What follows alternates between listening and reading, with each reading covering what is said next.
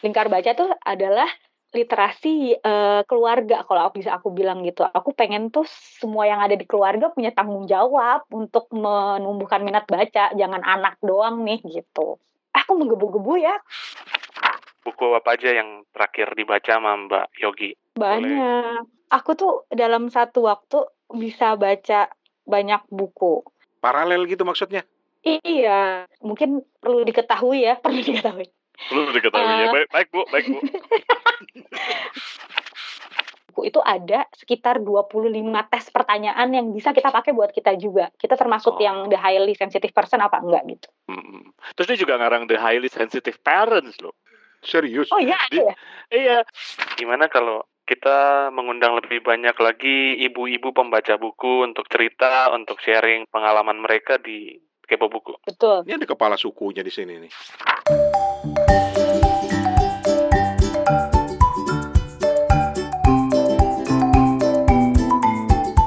Hey, apa kabar? Assalamualaikum warahmatullahi wabarakatuh Saudara-saudara sekalian di bulan yang suci dan penuh rahmah ini Kenapa jadi kayak ceramah gue?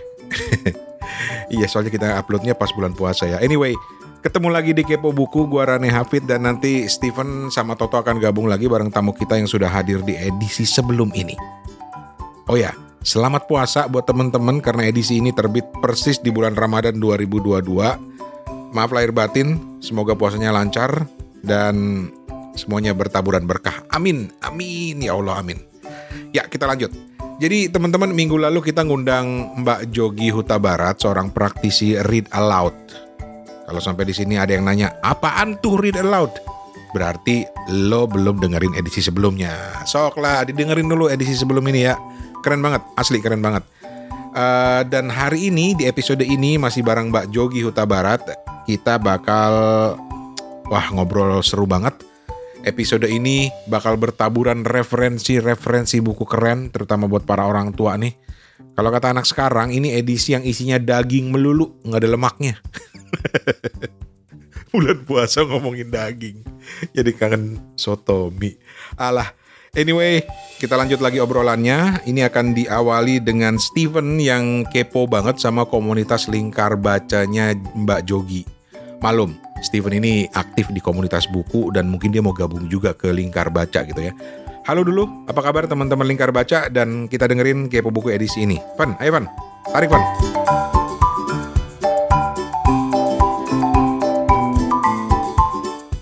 boleh diceritain nggak komunitas lingkar bacanya? Mungkin teman-teman kepo buku um, tertarik untuk juga ikutan di komunitas tersebut. Soalnya aku lihat nih uh, seru-seru ada Rabu review buku, ada Bu baca buku book club.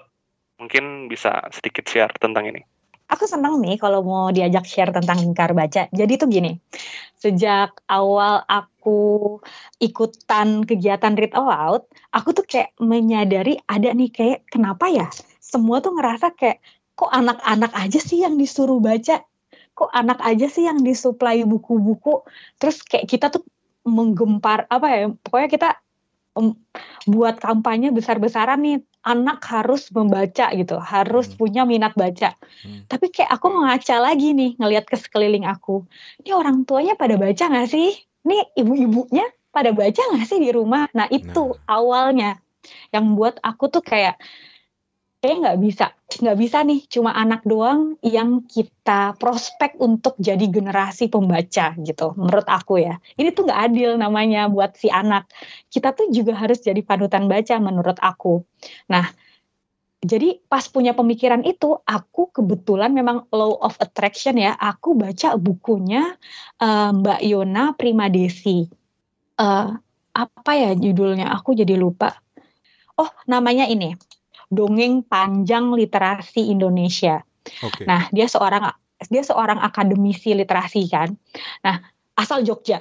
Nah, di bukunya dia itu dia juga sangat mengkritisi loh orang tua orang tua orang dewasa ini kalian tuh jor-joran suruh anak baca tapi kalian orang tua udah jadi panutan membaca belum gitu kan itu yang pertama terus apalagi diproduksi buku buku anak yang nulis tuh orang dewasa sudut pandangnya orang dewasa terus kuratornya juga orang dewasa. Tapi buat anak ini gimana sih gitu. Dia tuh juga sangat mengkritisi itu. Itu bukunya sangat high recommended banget loh. Terus jadi di saat itu aku jadi kayak punya pemikiran aku harus bikin sesuatu nih buat uh, kayak sama-sama sama ibu-ibu yang lain. Ayo kita baca yuk gitu. Nah tercetuslah si lingkar baca ini. Jadi memang uh, walaupun lingkar baca itu lebih ke literasi keluarga, tapi karena timnya perempuan dan ibu-ibu semua, jadi ujungnya memang agak lebih ke ibu-ibu gitu. Tapi sebenarnya di komunitas kita ada juga bapak-bapak yang ikut di dalamnya gitu. Nah, jadi intinya sih lingkar baca tuh adalah literasi uh, keluarga kalau aku bisa aku bilang gitu. Aku pengen tuh semua yang ada di keluarga punya tanggung jawab untuk menumbuhkan minat baca, jangan anak doang nih gitu aku menggebu-gebu ya. Nggak apa-apa, nggak apa-apa. Ini udah ketahuan dong kebiasaan read aloud nih kayaknya nih. Hah? Enggak nih aku kebiasaan ngomelin suami Galak banget. Galak banget. Galak banget. Buat buat buat, buat yang pengen tahu buat yang pengen tahu Mbak Yogi itu kayak apa gitu ya, itu bisa ke ini ya ke Instagram ya @lingkar lingkar dot baca gitu ya. Iya. Tuh ada tuh, ada kamu lihat Mbak Yogi itu kayak apa gitu. Oh ini yang kumisan ini ya? Iya benar salah. Bukan oh, oh, salah. Ya, ya, ya, ya sebelah sebelah kiri apa sebelah kanan? Bukan. Tapi kegiatannya macam-macam ya nggak? Ada ini gue baca dulu pernah ada kelas tingkar baca juga ada ya. Nanti lu ceritain deh. Ini yang gue lihat ada merawat mental dengan menulis jurnal misalnya gitu kan. Terus mm -hmm. ada mencatat bacaan ala second brain. Wah kayak gitu-gitu bagus nih. Tok tok tok tok tok. Apaan? Apaan? Apaan? Apaan? Apaan? Apaan? Dapat banyak topik nih buat kepo buku nih. iya dong. Jadi nggak nih kepo kepo buku idol? kepo buku idol. kepo buku idol. Oke oke terus terus terus terus sorry sorry. Terus ya. Uh, jadi program programnya tuh awalnya uh, Rabu review buku. Jadi pengen mereview buku anak dan buku orang uh, parenting lah atau buku-buku hmm. untuk orang tua. Hmm. Lalu berjalannya waktu aku juga buat namanya uh, klub baca buku buat ibu-ibu. Jadi kita obrol diskusi, diskusi buku gitu. Hmm. Awalnya buku buat ibu-ibu, tapi ternyata pas aku buat program itu banyak juga yang laki-laki yang pengen ikutan. Ibu-ibuan. Laki-laki yang ibu-ibuan. us, us, us. enggak, enggak, enggak. Mereka memang suka belajar. Oh, memang suka gitu. Suka okay, belajar. Okay. terus, terus, terus, terus. Nah, terus ya udah akhirnya uh, makin banyak pengik apa ya ba, uh, yang ikutan pesertanya hmm. makin makin kita bikin lagi nih kegiatan yang lain. Kalau misalnya di Bu Baca Bu itu kita diskusi buku nih. Jadi hmm. terinspirasi dari buku. Bukan hanya diskusi tentang buku tapi ngambil satu topik uh, terinspirasi dari buku gitu.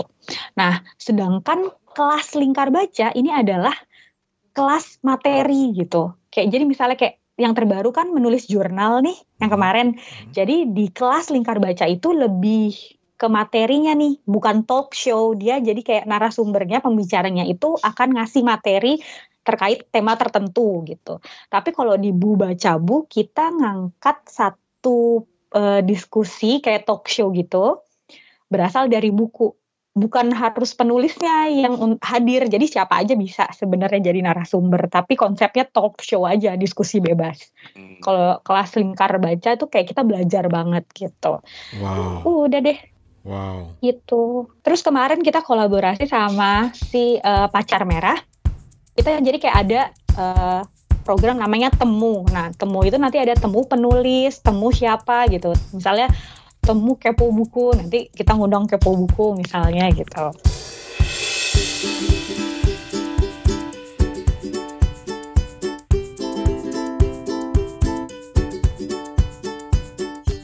Kita masukin berarti sekarang ke tradisinya kepo buku yaitu kita selalu nanyain ah itu Steven lah yang punya urusan nanti. Van Van kau yang tanya lah Van. Iya seharusnya ini Steven yang harus nanya.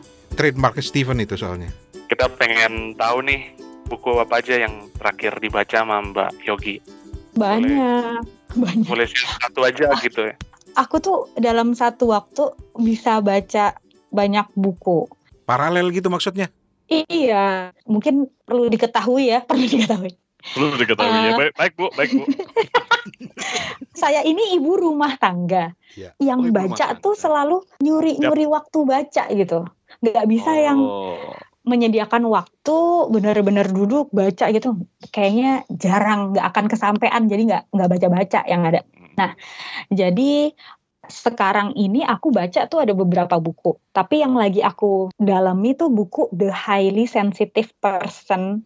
Eh, aku nggak tahu cara baca penulisnya siapa, tapi Elanis, ya kalau nggak salah Elani A. Aaron kalau nggak salah, N. Aaron. The highly sensitive person. Iya, jadi ini tuh berangkat dari eh, satu buku yang dikeluarkan oleh penerbit Klavis. Eh, aku lupa lagi judulnya apa ya. Jadi buku itu menceritakan tentang satu anak yang dia itu sensitif sekali terhadap lingkungannya gitu kan. Hmm. Nah, terus ada workshop tentang itu aku ikutan. Nah, aku tuh baru tahu bahwa ada 20% di di sekitar kita nih, populasi kita nih di dunia ini orang dengan predikat the highly sensitive person ini ternyata. Nah, dari dulu tuh aku nggak suka banget orang tua kalau ngomong anaknya bilang anaknya drama-drama gitu. Aku nggak suka kalau ada orang tua yang bilang ngejudge anaknya drama. Aku yakin ada sesuatu nih sama nih anak sampai segitu sensitifnya gitu. Hmm. Dan ternyata bener loh, ada golongan orang-orang seperti itu gitu. Dan aku kayak, ih, ini tuh kayak ilmu baru banget. Dan ini Oke. juga eh, agak relate sama anak aku yang pertama gitu. Jadi dia tuh, eh, aku kira dia karena dia perfeksionis ya. Tapi ternyata enggak. Jadi memang ada orang-orang yang punya tingkat sensitif lebih tinggi. Misalnya dia tuh hafal banget sama lingkungannya dia dia terga sangat mudah banget terganggu sama bau yang kurang enak gitu. Atau misalnya ada yang misalnya eh, ada yang dakian gitu ya di di di deket dia tuh dia udah risih banget, udah kayak nggak nyaman banget dia gitu. Itu tuh ada orang kayak gitu tuh ada. Jadi eh aku ngerasa kayak ternyata ada loh anak-anak yang terlahir dan kita mungkin di saat itu tuh saat ini nih kita tuh lahir dengan dengan highly sensitive person itu kita kita sebagai orang orang yang sensitif itu tapi lingkungan tuh nggak tahu tentang ini gitu Hmm. dan ini lumayan menyedihkan kalau menurut aku dan aku lagi baca buku itu lumayan tebel sih Oke. Dan ini buku kalau gue lihat ini ya termasuk apa namanya termasuk Udah klasik ya. Iya, Eh, karena ini ini sampai ada edisi yang gue lihat nih ada edisi yang 25th anniversary loh. iya makanya makanya ya kita tuh di Hmm. kayak ma- ma- bawa negara nggak apa-apa ya maksudnya kita di Indonesia tuh aku kayak kita tuh masih ya ngejudge anak kalau misalnya dia sensitif dikit, nangis dikit, kita bisa bilang anak itu drama. Tapi kita nggak tahu gitu, kenapa dia kayak gitu. Kita nggak cari tahu gitu.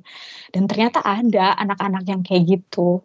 Dan aku kasihan aja kalau misalnya sampai ada anak-anak kayak gitu terus dijudge kayak gitu sama orang tuanya. Nah ini aku suka banget sih. Dan di, di awal buku itu ada sekitar 25 tes pertanyaan yang bisa kita pakai buat kita juga. Kita termasuk Oh. yang the highly sensitive person apa enggak gitu. Mm-mm. Terus dia juga ngarang The Highly Sensitive Parents loh. Serius? Oh iya, ada Di- ya?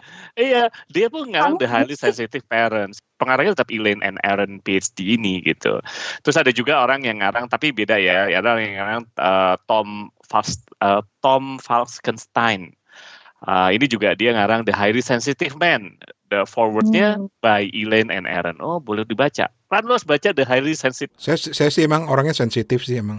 Jadi kalau menurut workshop yang aku ikutin, men- eh, tapi aku belum bisa memastikan lagi karena aku belum kelar bacanya ya, apa benar apa tidak. Jadi menurut informasi dari dia, orang yang sensitive person ini, bu, highly sensitive person ini bukan maunya dia. Jadi ada part di otaknya dia yang bekerja maksimal lebih dari orang lain. Jadi bukan maunya dia untuk risih atau jijian gitu ya Hmm. atau terganggu sama hal-hal kecil tuh bukan maunya dia tapi memang ada part di otaknya dia membuat indranya tuh mm, lebih maksimal gitu jadi kayak traits. nah aku belum selesai jadi aku nggak bisa ngasih informasi lebih cuma di workshop waktu itu aku dapetnya kayak gitu dan aku lagi baca buku ini penasaran banget Hmm.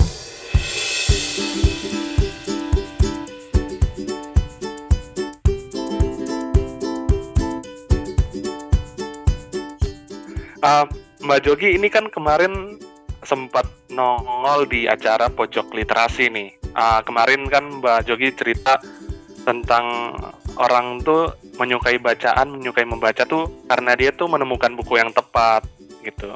Buat Mbak Jogi, buku apa yang membuat Mbak akhirnya menyenangi buku gitu? Awalnya tuh karena terpaksa kuliah, Mas. Jadi Hah? Beneran karena aku tuh nggak suka baca, nggak suka sama sekali baca. Dari kecil aku bukan orang yang beruntung lahir di keluarga yang suka baca. Itu sedih sih sebenarnya. Hmm. Tapi pas kuliah nih, kita dipaksa nggak sih buat ngerjain tugas? Aku kuliah di Universitas Pajajaran Bandung. Terus jadi waktu itu tuh banyak banget tugas, harus baca, pokoknya semuanya harus dibaca. Jadi terbiasa aja mulai dari situ sih awalnya. Tapi kalau buku apa yang benar-benar jadi pemantik aku suka banget baca dulu eh, How to be Michael Jordan kalau nggak salah. Itu aku sewa di perpustakaan. Terus kayak aku suka aja gitu. Udah, udah mulai dari situ aku suka di buku-buku yang lainnya. How Gitu. to be Michael Jordan. Oke. Iya itu udah lama udah nggak cetak lagi. Zaman kapan? Duh ketahuan aku umurnya udah tua jadinya. Tenang, ada yang lebih tua, namanya Toto. Kayak gue nih selalu. Tunggu sebentar aku cek dulu ya. Ah, dicek dulu asik. Kamu ngecek apa? Lu ngecek umur gua? Nggak perlu, nggak perlu, nggak Iya. perlu. Nggak perlu ngecek umur gua. Bukan. Iya Oh, How to be a Michael Jordan. Iya, Oh. How Tahu to kan? be a Michael Jordan. Belum pernah. Ini menarik nih. zaman dulu tahu. banget tuh, zaman dulu banget bukunya. Hmm, Coba deh, kayak Mas Steven harusnya tahu sih. Harusnya dia, dia juragan buku harusnya tahu sih. Steven ISBN aja apal dia. Kerja Serius. kerjanya ngapalin ISBN. Penulis perempuan yang direkomendasikan nih, kira-kira ada Mbak Jogi selain Mbak Yona tadi? Oh ya, kelihatan ya aku suka banget sama Mbak Yona. Alhamdulillah. Aku suka sama tulisannya Mbak Esther Lianawati yang ada serigala betina dalam diri setiap perempuan. Pada dasarnya kayaknya aku suka deh sama tema-tema feminis gitu. Hmm. Cuma yang aku suka dari bukunya Mbak Esther ini tuh karena mungkin dia akademisi ya, jadi kayak lebih mengakar gitu. Jadi kalau misal kita baca bukunya dia tuh kayak oh, gitu. oh-nya panjang banget gitu kayak kayak lebih ngena gitu. Jadi bukan di permukaan, makanya aku suka banget dan memang kebetulan penulisnya juga ramah banget, baik banget gitu. Hmm, Oke. Aku suka sih sama tulisannya Mbak Esther, tapi buku keduanya dia aku belum baca sih, baru satu buku itu. Kita banyak dapat rekomendasi buku nih malam ini keren nih. Wow. Lu bacaan lu keren-keren banget sih.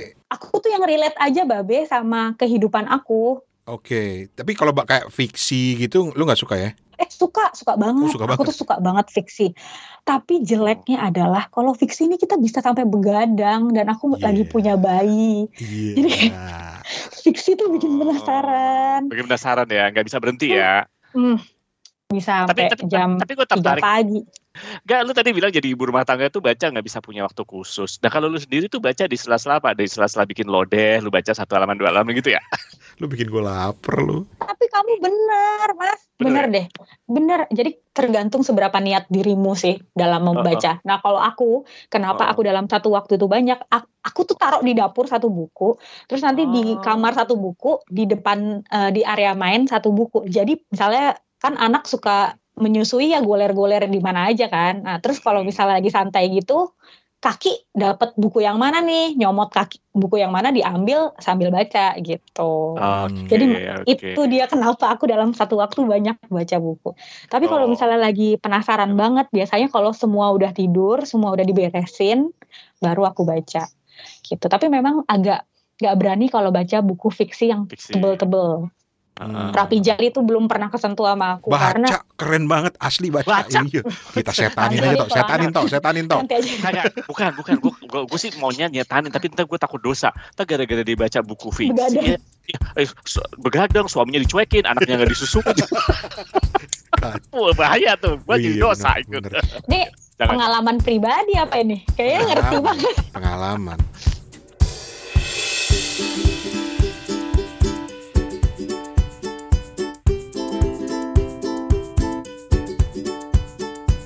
Nah ini ini ceritanya Mbak Jogi ini juga nanti bermanfaat buat Steven kan untuk ke depannya Ven ya. Maksudnya apaan? Lu maksudnya apaan? Lu Ya, kita- apaan? Nanti kan Steven kan nanti ada masanya ketika dia sudah berumah tangga itu ber- jadi bermanfaat Oh, kan. Jadi bisa misalnya kalau dia lagi pengen istrinya ngomel-ngomel kasih aja buku. Kan besok lo kalau punya istri kalau lagi beli lo kasih buku kayak setebel rapi jari nah pasti lo gak diganggu deh. Kebalik, Steven yang dikasih buku. Kalau kalau lagi ngoceh dikasih buku, udah, sono di pojok sono baca buku, diem. Van ada yang mau ditambahin, Van? Hmm, kira-kira fiksi apa yang bagus buat kepo buku nih kira-kira Hmm. dibaca untuk kita-kita. Hmm, hmm. Fiksi. Ya nggak bisa bikin Iya. tidur. Apa ya? Yang Yang terakhir kan tadi kan, sih- kan tadi udah cerita nih, kebanyakan memang eh, Ah. berusaha menghindari fiksi itu karena eh, takut apa ya, in apa ke, kepincut banget gitu sampai lupa. Tapi masih inget nggak fiksi terakhir yang dibaca apa? Ini eh, lebih mati dari mati. Tahu nggak? Lebih mati dari mati. Agus. Agus siapa ya? Aku sambil buka ya. Hmm. Agus Subakir. Agus Subakir. Lebih mati dari mati. Nah ini juga menarik sih. Asik. Jadi tuh aku Cerita lagi, cerita lagi, cerita lagi. ini tuh dia tuh laki-laki, tapi dia menuliskan tentang sudut pandang perempuan, anak perempuan yang gak suka banget dan ingin membunuh bapaknya. Jeng jeng jeng jeng, Yo. gitu. Jadi kayak, hmm, dan dan sebagai ibu ya, aku tuh kayak sudut pandangnya mak-mak banget lah pokoknya. Jadi di situ tuh kayak ada ada part-part di mana yang tanpa sadar tuh kayak Mas Agus ini menuliskan yang benar-benar nyata gitu misalnya karena si bapak ini tentara gitu, dia menolak lamaran seorang tentara yang menurut orang desa tuh dia ganteng dan sebagainya gitu. Jadi kayak ada inner child buruknya dia gitu. Jadi kayak wah emang iya sih walaupun fiksi tapi kayak nyata banget nih gitu. Kayak sudut pandang anak perempuan banget nih gitu. Aku suka sih bukunya. Keren. Van, mau melanjutkan, Van? Silakan. Nggak ada tapi kayak ada tercetus ide aja gitu ya gimana kalau kita mengundang lebih banyak lagi ibu-ibu pembaca buku untuk cerita, untuk sharing pengalaman mereka di Kepo Buku. Betul. Ini ada kepala sukunya di sini nih. Betul. Kepala sukunya aja kita kita Nan- ini nih. Kita pegang nih. Nanti aku kasih listnya. Aku nanti aku kasih listnya. Step, step, step, step, step gitu. Nah, lengkap semuanya. Oke. Sudah. Alhamdulillah selalu senang dengerin cerita orang-orang yang begitu passionate sama buku dan dapat eh, bonus referensi-referensi buku keren pula. Thank you banget. Thank you banget Mbak Jogi Huta Barat. Salam buat teman-teman di komunitas Lingkar Baca. Yuk, kapan-kapan kita ngobrol bareng teman-teman Lingkar Baca. Wah, pasti seru nih. Pasti seru banget. Satu orang aja udah seru begini nih, apalagi kalau rame-rame gitu ya. Dan sebelum pamit, kita mau bilang terima kasih banyak dulu buat teman-teman yang udah menerima tantangan bajak kepo buku. Sudah ada beberapa yang ngirim dan rekomendasi bukunya juga keren-keren. Semuanya akan mulai kita jadwalkan setelah edisi ini terbit. Ditunggu aja, sementara yang masih mikir-mikir, nggak usah pakai mikir bos. Intinya, Kepo Buku itu menyediakan slot buat teman-teman yang mau cerita tentang bukunya, persis seperti yang kami bertiga lakukan selama ini. Ini sudah hampir, sudah masuk tahun kelima nih kita lakukan seperti ini. Makanya kami sebut segmen ini sebagai Bajak Kepo Buku. Yoi, giliran kalianlah yang membajak podcast ini yang menjadi bagian dari podcast ini. Podcast Kepo Buku, podcast yang di tahun 2022 ini meraih Indonesian Podcast Award untuk kategori ulasan. Award winning. Sombong banget bulan puasa, astagfirullah. Maaf, maaf, maaf, sombong, sombong. Ya wes, pokoknya petunjuk lengkapnya teman-teman untuk ikutan bajak kepo buku bisa dibaca di Instagram kami di @kepobuku @kepobuku. Lihat di salah satu postingnya ke bawah atau lihat di bagian highlights yang bulat-bulat itu. Ada kok di situ, lengkap semuanya isinya. Dan kalau masih belum jelas, ada pertanyaan, hubungi aja WhatsApp 087878505012 atau email ke timkepobuku at gmail.com timkepobuku at gmail.com Pamit dulu ya. Atas nama Steven di Ambon, Toto di Singapura, dan juga tamu di dua episode berturut-turut kita yang keren banget, Mbak Jogi Huta Barat, gua Rane Hafid. Kita ketemu di episode lain. Assalamualaikum.